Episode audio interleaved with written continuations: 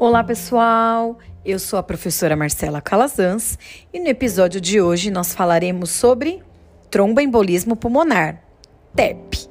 E aí, vamos lá?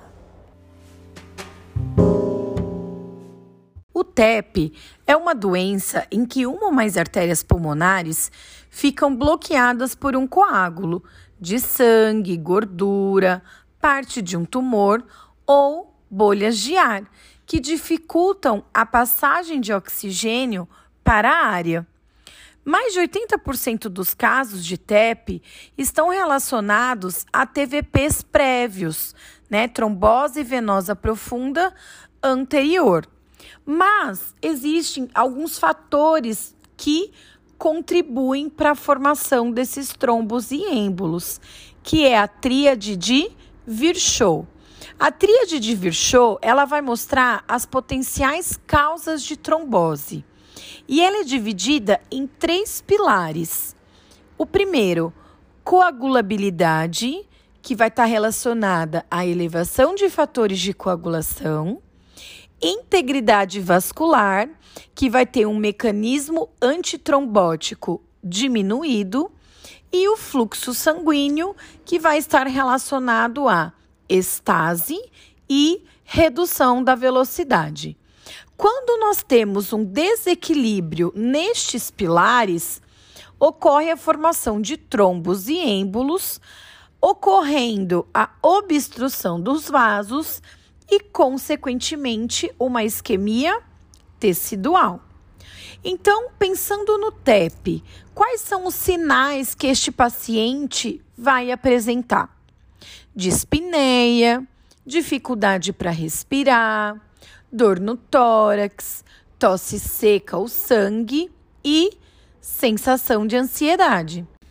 Pensando nisso, vocês podem estar se perguntando: mas como um êmbolo sai lá do membro inferior e vai até o pulmão? Como ele chega da perna no pulmão?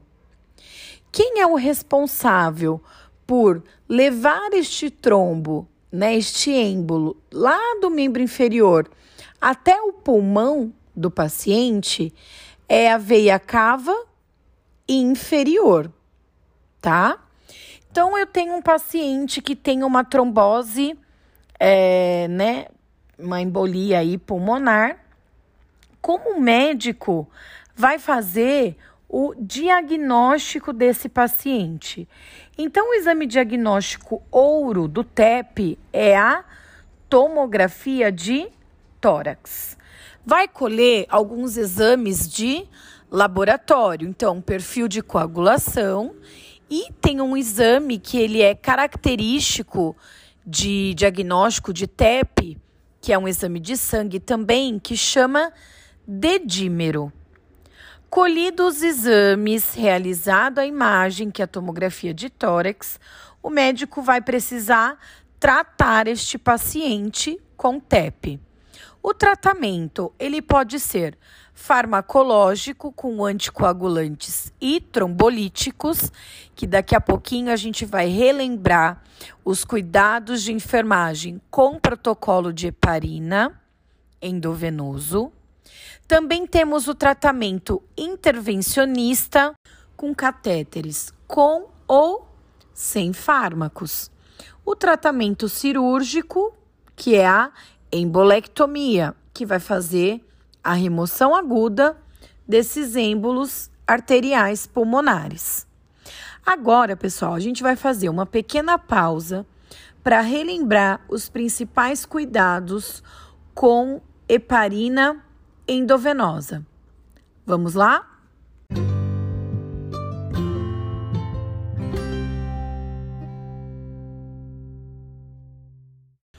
Cuidados com anticoagulantes. Bom relembrar: anticoagulante é uma medicação de alta vigilância, MAV. Com isso, precisamos de dupla checagem, técnico de enfermagem e enfermeiro. A solução do protocolo de heparina endovenoso, nós temos dois tipos. A do protocolo da Neuro, que é heparina sódica EV 12.500 unidades num soro fisiológico de 250 ml. E nós temos o protocolo de heparina sódica da Cardio, que vai ser a heparina 25 mil unidades num soro fisiológico de 250 ml.